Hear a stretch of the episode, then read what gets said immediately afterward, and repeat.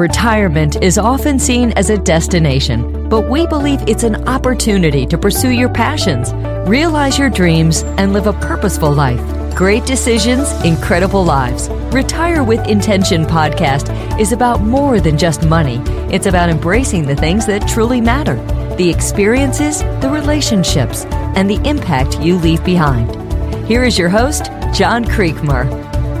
Well, everybody, welcome back to the Great Decisions, Incredible Lives Retire with Intention podcast. I want to tell you, today I am so pumped. I have David Roosevelt with us and uh, from Dallas, Texas. And uh, it's just been a tremendous joy uh, to be able to meet him and to be able to kind of walk through some common backgrounds and, and even some really favorite vacation spots for families. Maybe we'll hop into some of that today. We'll see how things go. But, uh, you know, David is just a phenomenal resource, a phenomenal thinker as far as on credit markets, as far as interest rates, where things are really kind of navigating from, and where we're sitting at now, and uh, just uh, probably the proper way to think through things. And as you all know, we really kind of walk through some core principles on how we can kind of live that incredible life, which that incredible life is your definition of an incredible life. And the first one is, is that you know your core values. And number two is that you set goals based upon your core values. But at the end of it all, number four is to be open to wise counsel. And I want to encourage you today as you kind of walk through what we're going to talk about today is to recognize that it's to be open to wise counsel. And oftentimes we look at social media and we see things that are on different platforms we're looking at. Maybe we do a Google search online or we look at the news media and we have a lot of counsel, but really is it informed? Is it educated? Is it wise? Not quite certain. And as your listener and uh, follower of Creekmur Wealth over the years, you know that we really strive to introduce you to people that can help you make good decisions. And I know with David today, that's going to be a key point as far as the things that we're walking through. It's a little background of David as far as uh, his background and as far as the things of interest to him, a little glimpse into who he is.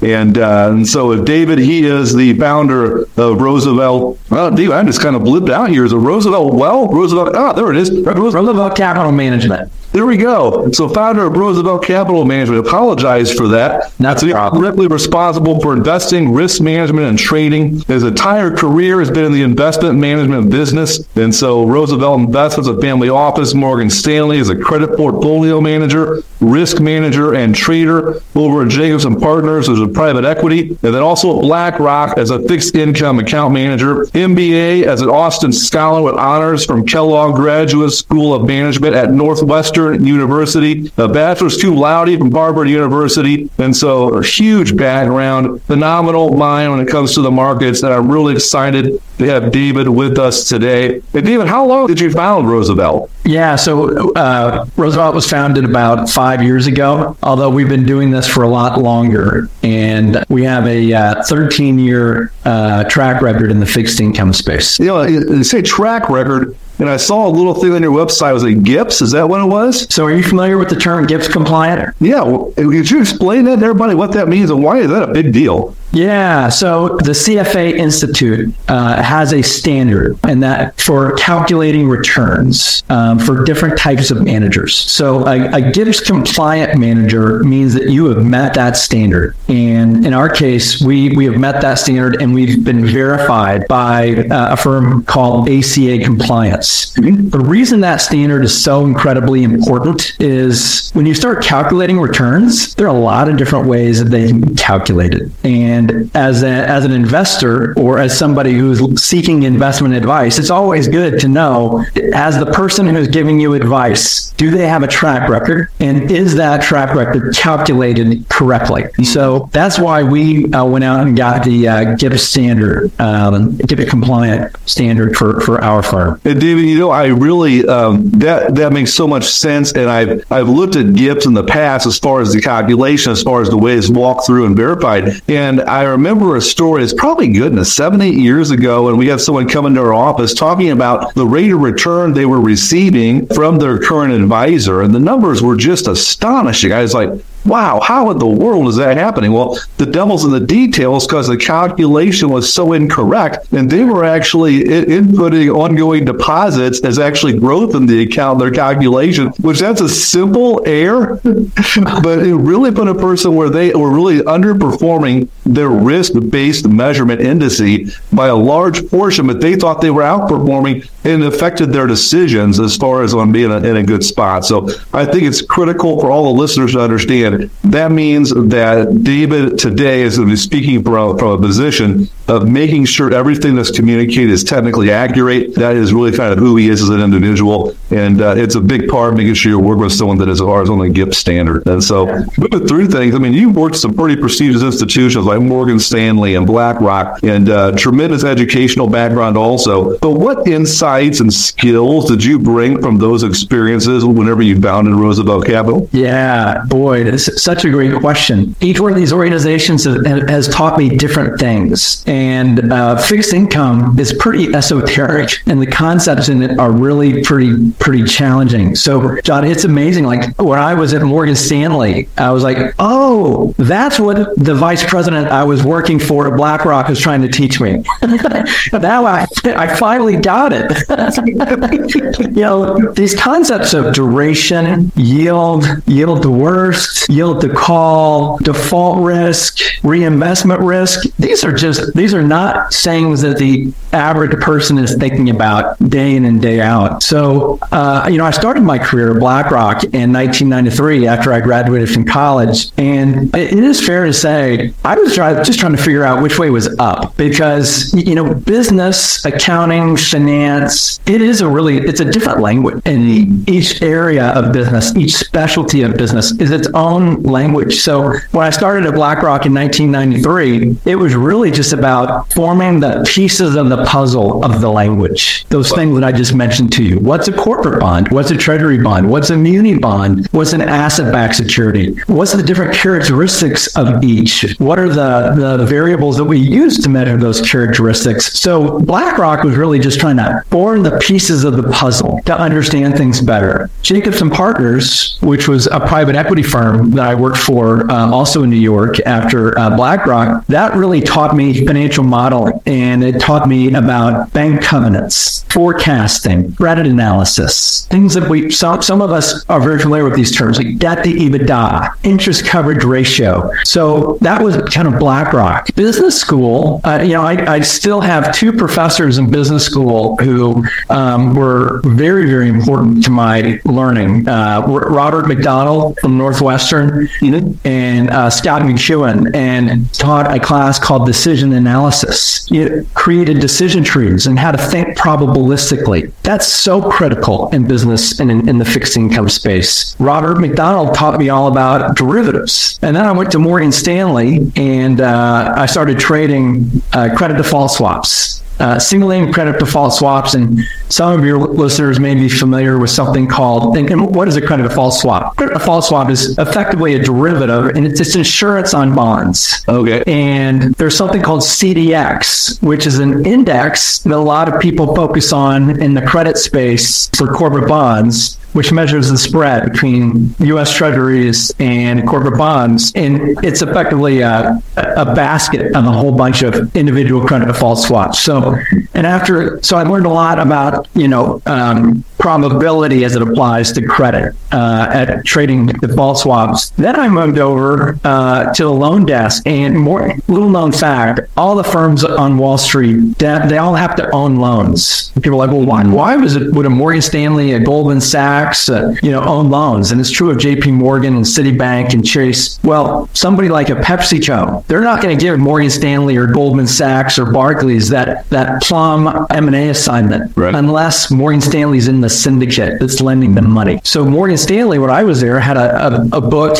of, of, loans, $60 billion long notional portfolio, and it was a mark to market book. So we had a $30 billion of shorts against it in order to hedge the, the mark to market risk as well as the idiosyncratic risk. So that desk was fantastic because I really got to learn about everything in the credit space and in the interest rate space, interest rate swaps, how to fund these loans. We, we uh, I launched a, a CLO CLO, uh, collateralized loan obligation, as a funding source, using our loans as collateral to help Morgan Stanley get cheaper funding. Correlation products, which is just tranching uh, default risk on these things. Options on credit default swaps. So tremendous exposure to the whole area of interest rate risk and credit risk at Morgan Stanley, as well as international exposure. Uh, our desk managed not only the, the North American risk, but also the European risk and the Asian risk for Morgan Stanley. So, and, and I'm going to digress here, if it's okay, and, and tell, tell you a little bit about my family because it was October of 2008, and I was with my wife and my two younger daughters, six and five at the time. And uh, I looked over at my wife and I said, honey, I'm not sure Morgan Stanley is going to exist as a solvent entity. She looks at me and she goes, I understood a lot of the risks of being a Wall Street trader's wife, but having Morgan Stanley go bank- bankrupt was not one of them. Yeah. And then she said, Are we building our lives on sand?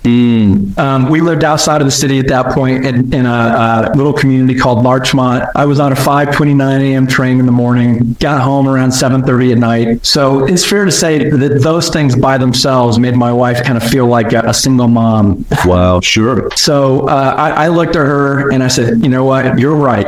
Hopefully Morgan Stanley doesn't file. We were pretty close in October of 2008. They didn't file, file, and March of 2009, after I got my bonus, uh, we resigned and we moved back to Dallas. Wow. Um, my my family has a, a family office here. We're we're a family that has been in the oil and gas business for many many decades. So I came back here to manage my family's liquidity bucket, if you will. And as a part of managing that liquidity bucket, I had other families start coming to, to our family and saying, "Hey, we really like what you guys are doing in terms of managing your family's liquidity. Would you manage our liquidity the way you're managing your families?" And the answer was, unfortunately, we can't because we, as a family office, we operate under the family office exclusion. And so I ended up uh, eventually forming a registered investment advisor, separate distinct from the family, so that we could start managing some of those folks' capital. And so we we've been as Roosevelt Capital Manage- Management managing third party capital for approaching four years now, and um, uh, so we've been having a lot of fun doing that. And we started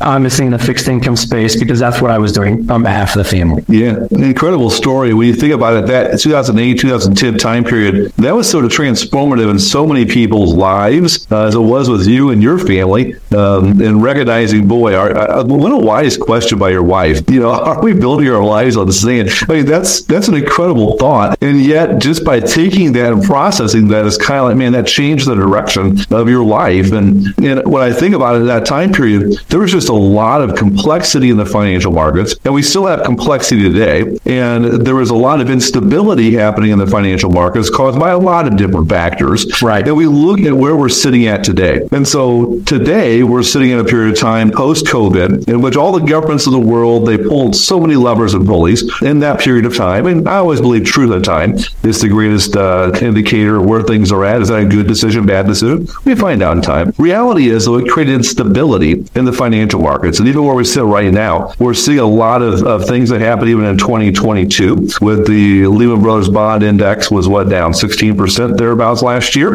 And so a lot of folks looked at their cash management and they looked at their short-term risk management and they saw negative numbers there. Can you walk us through a little bit, David, uh, in this recent period of time? And there's so, some similarities and some differences. The past times of instability. Can you walk us through kind of where we're at as far as interest rate cycle, where we're at as far as risk, and even some things that we've already experienced this year? Banks going into default or as a manage of their credit risk. Uh, U.S. government received their Fitch uh, rating actually got decreased. Uh, we have a number. I think it's the last number I saw. Fitch said they might be decreasing ratings on 13 different banks, and it came out today. Can you walk us through kind of where we're at on interest rates and from a risk standpoint? How would a manager view where we're at right now in managing risk? Yeah, such great questions. So let's take a little step back and just talk about what are the major risks that one needs to think about when they're allocating capital mm-hmm. into the fixed income markets or cash markets. First and foremost, and you've alluded to two of them, interest rate risk, right? What is interest rate risk?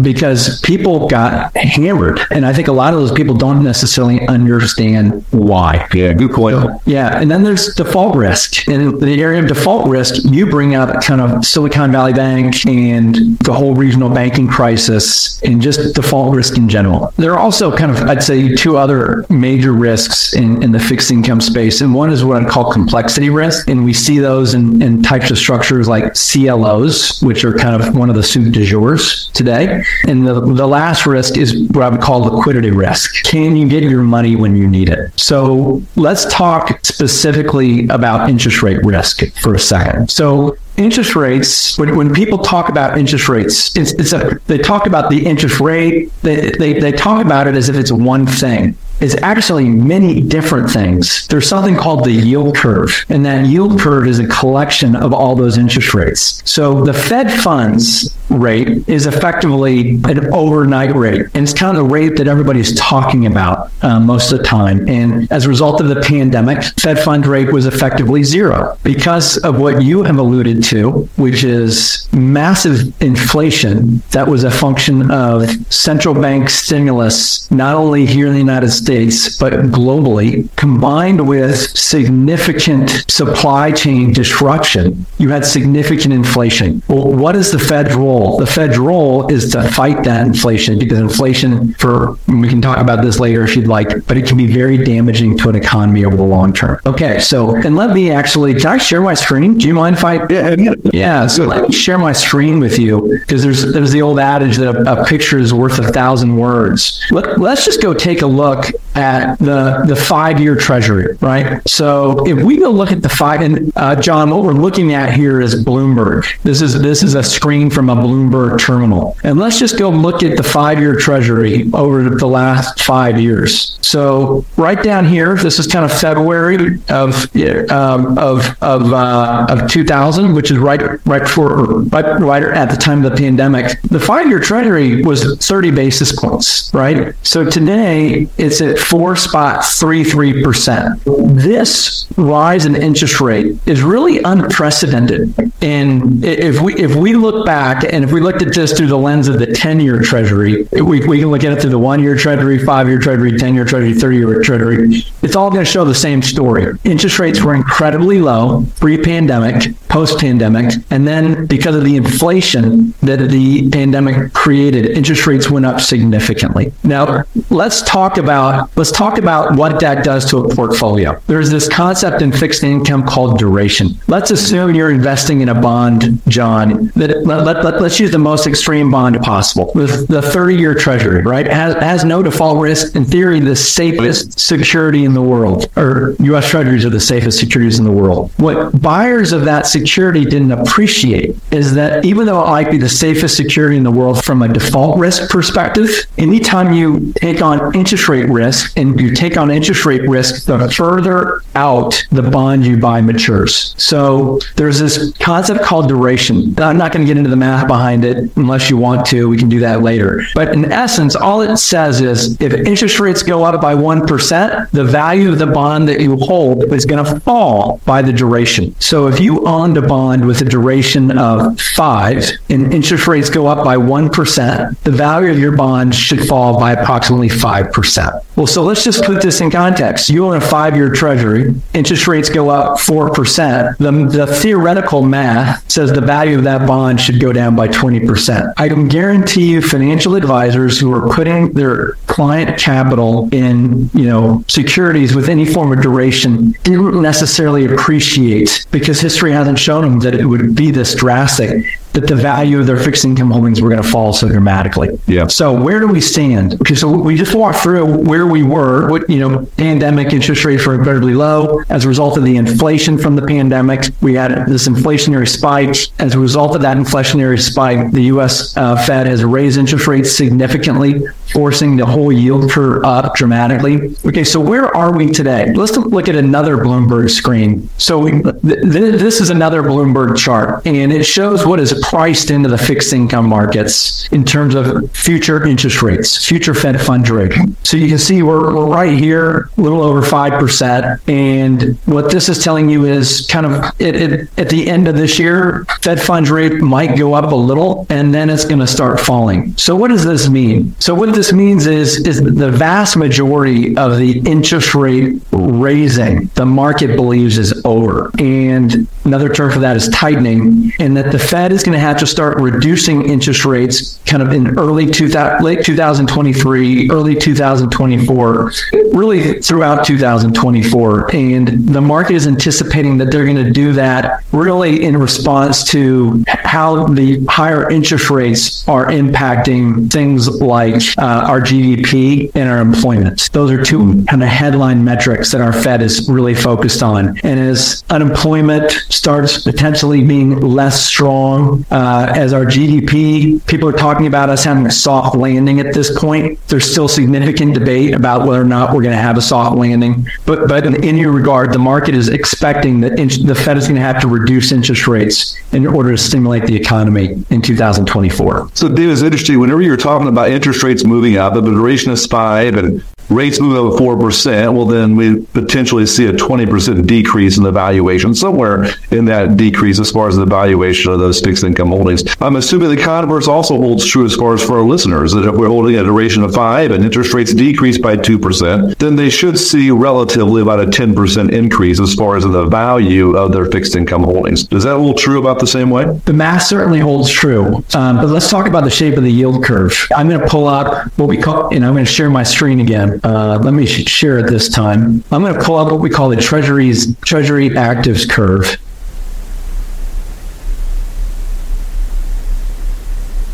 So this is the shape when it comes up. Johnny, we talked about it before we started this podcast, but the, the term inverted yield curve. Right. So this is the shape of the, the yield curve today. And as you can see, from about the six month part of the curve through the 10 year part of the curve, it is inverted. So you, the math that you articulated is absolutely correct. I think the question is if the Fed starts reducing interest rates, right, they have control of this part of the curve, the very front of it. If they start reducing interest rates and, and the previous screen we looked at showed them, you know, about a percent. So if they lowered it here, I think the question, I know I certainly have, I, I don't have a crystal ball on this. Is the 10 year, the seven year, the five year, are they also going to go down? Or are they, is, is just the shape of the, the front end of the curve going to kind of come down and normalize the shape of the overall yield curve? So that, but the math you articulated is absolutely correct. If interest rates come down, you know, uh, 1%, if this 10 year interest rate comes down 1%, and this has a duration, 10 year treasury duration of seven, you're right. The value of that bond would go up by about 7%. So part of the way that our listeners should look at that would be to look at the look at their length of term and duration, and then look at the actual movement of that duration. So it's not to say if we have the you know the ultra short term that one monther going down by three percentage points that we should look at that compare that to the ten year. It wouldn't hold true. You want to match up the duration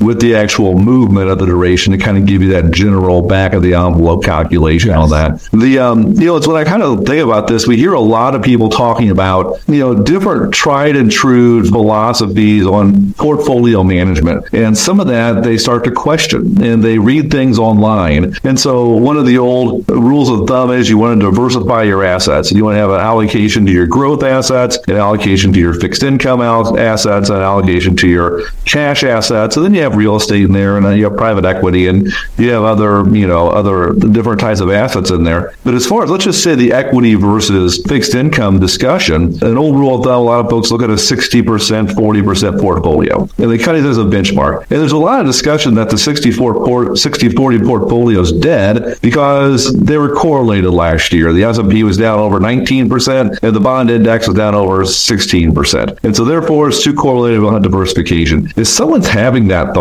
how should they be thinking through fixed income as a portion of their overall allocation? Yeah, such such a great question. It, it, the, the way we think about asset allocation is one absolutely must know what the objective of that capital is, mm. and marry yeah. the objective of that capital with the characteristics of that asset class that they're investing in. That is, to me, that is the most important thing we're talking about here. Uh, we we are fixed income guys, and we are the first guys in the room to say if you have long term capital, you should not be in fixed income. Mm. Uh, why? Because if one analyzes equity at a very high level, equities versus certain elements of fixed income versus certain elements of the cash market, you'll you'll find that effectively equities always beat fixed income over the long term. Now, that's a big general statement. So, you know, it's so critical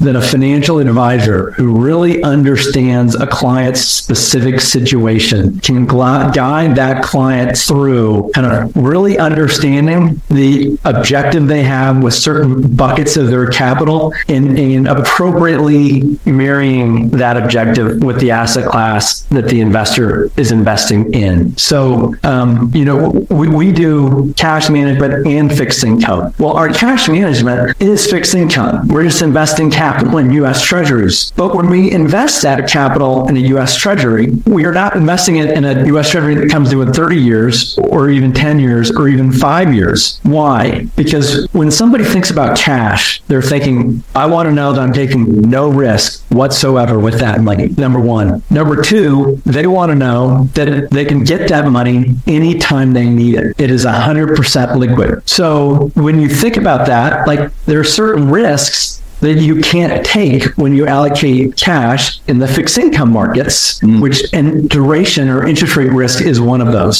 So we are actively investing people's cash in treasuries that mature between today and you know six months from today. And, and we can guarantee our clients safety of principal, liquidity, they can have it tomorrow or even today. They tell us by a certain time. And because we're allocating that money to US treasuries and we're watching the shape of the front end of that curve like a hawk and we're are actively managing it, that client knows that they're going to do better than their any bank that's going to hold their money, any CD that's going to hold their money, and any money market fund that's going to hold their money. So that's cash. But we still will look at that client and say, in your cash bucket, you're still leaving money on the table, but that's okay because what you're getting for leaving that money on the table is the, the assurance that you can have that money anytime you want mm. without taking any loss of principal. But then in our unconstrained fixed income strategy, we are sure that over the medium to long term, we are going to significantly outperform those folks who are in our cash strategy. Mm-hmm. But there's going to be more volatility in drawdown associated with those portfolios just because we're taking more interest rate risk. We're taking more default risk. We're experts in managing those things, but because there's going to be volatility, if you will, on the market of that portfolio, we tell people you shouldn't deploy capital in this, you know, unconstrained constrained fixed income portfolio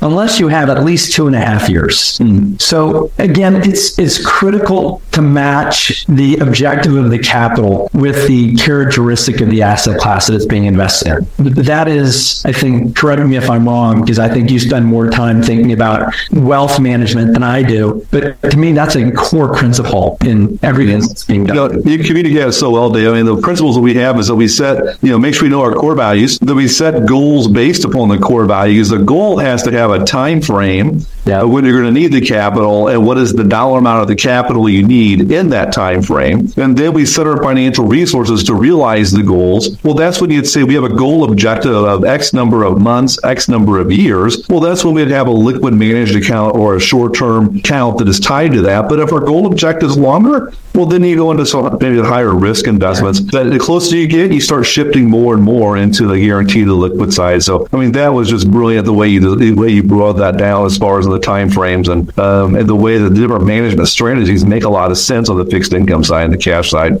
So it's beautiful. We have covered a lot of stuff, David. Is there anything else in this first discussion? I can I know we're getting a lot of comments. They're going to say, "Hey, can you bring David back on?" So maybe under phase two, we'll kind of go more detail. But anything else that we've not talked about that you think, man, is critical right now in this moment to get this concept or thought out to people? Yeah, it's a great question. You know, the most important thing is the thing we've talked about matching and, and we're fixed income guys. so, and we're fixed income guys who will tell our clients, this is long term capital. You got 10 years. Don't don't worry that there's going to be a recession tomorrow. Like, so one thing we, we, we haven't talked about that I think is so critical is the importance of not fooling yourself with your ability to forecast the future. Mm. The, the fact of the matter is, if you go read any study about the accuracy of expert forecasts, you find that you might as well have just thrown a dart at a dartboard. Truth is, none of us know what the future holds. Mm-hmm. We don't. Now, I think we all hold certain things to be absolutely, effectively, 100% of Mets. Like, is the United States going to continue to exist? I'm a patriot. I absolutely believe that. But so, if assuming the United States continues to exist, it's critical that you don't throw the baby out with the bathwater when you acknowledge that you do not have the ability to forecast the future. Within that framework of I don't know what the future holds, because the markets are effectively a pari-mutuel betting system, which means that it is accurately pricing risk and reward. There are certain things we do know. What are those things? Over the long term, I'm going to start at the top of the food chain. Over the long term, venture capital will outperform private equity. Why? Because all things being equal, venture capital is taking more risk than private equity because it's smaller companies. Mm-hmm. Ideas don't have necessarily revenue, revenue associated with it. So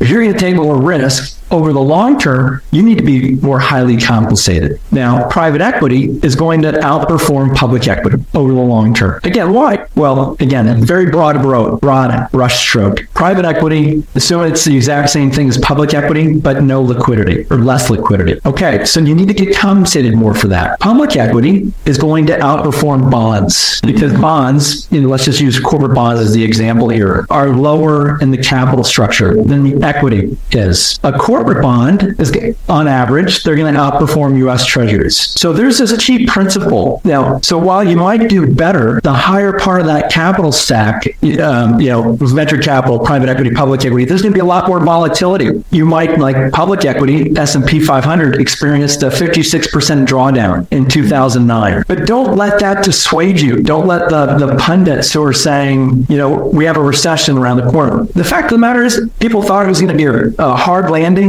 nine months ago. Today, they're wondering whether it's going to be a soft landing or no recession at all. The fact of the matter is, we just don't know. So, but we do know equities will outperform. So, slowly use principles like dollar cost averaging and slowly leg in to, if you with your longer term buckets of capital into the things that you know will absolutely outperform over the long term. And on the the shorter duration stuff, you know, that's where guys like us come in uh, to make sure we significantly outperform the markets. So uh, that was a lot longer uh, kind of final thought than you wanted, but uh, that's what I'll come in. I'll tell you what, Dave, that, that's a great summary as far as on expectations people should have based upon their time frames and their, their risks that they need to take and to align that with their goal objectives. And uh, David, I want to thank you so much for spending time with us today and um, and it's kind of walking through some things with helping people make better decisions um, in areas critical for them. Well, that's the, that's their risk management on the cash side, on their fixed income side side and uh, phenomenal resource. Um, everybody, see you know the notes uh, section of the podcast, uh, you'll be able to find in contact information for David. Uh, RooseveltCapitalManagement.com will be linked in there. I would point your direction a couple things on their site, the strategies tab, and also the commentary and news. I learned a tremendous amount uh, myself, actually, in commentary and news. I direct you to both of those. And uh, contact information also if you want to reach out to David, or you can always contact us here at Creekmur Wealth, and we'll get you in contact with David the best way possible. Again, Everybody, thank you for listening to Great Decisions, Incredible Lives. Retire and live with intention. And look forward to catching you again next time whenever we drop the next podcast. Talk to you all later. Thank you again for listening to the Great Decisions, Incredible Lives, Retire with Intention podcast with host John Creekmur. Follow us on social media, visit our website, and join our community of like minded individuals redefining retirement and living incredible lives. Please leave us a review and share our podcast with others who may benefit. We wish you a future filled with purpose, fulfillment, and the joy of living your incredible life in retirement.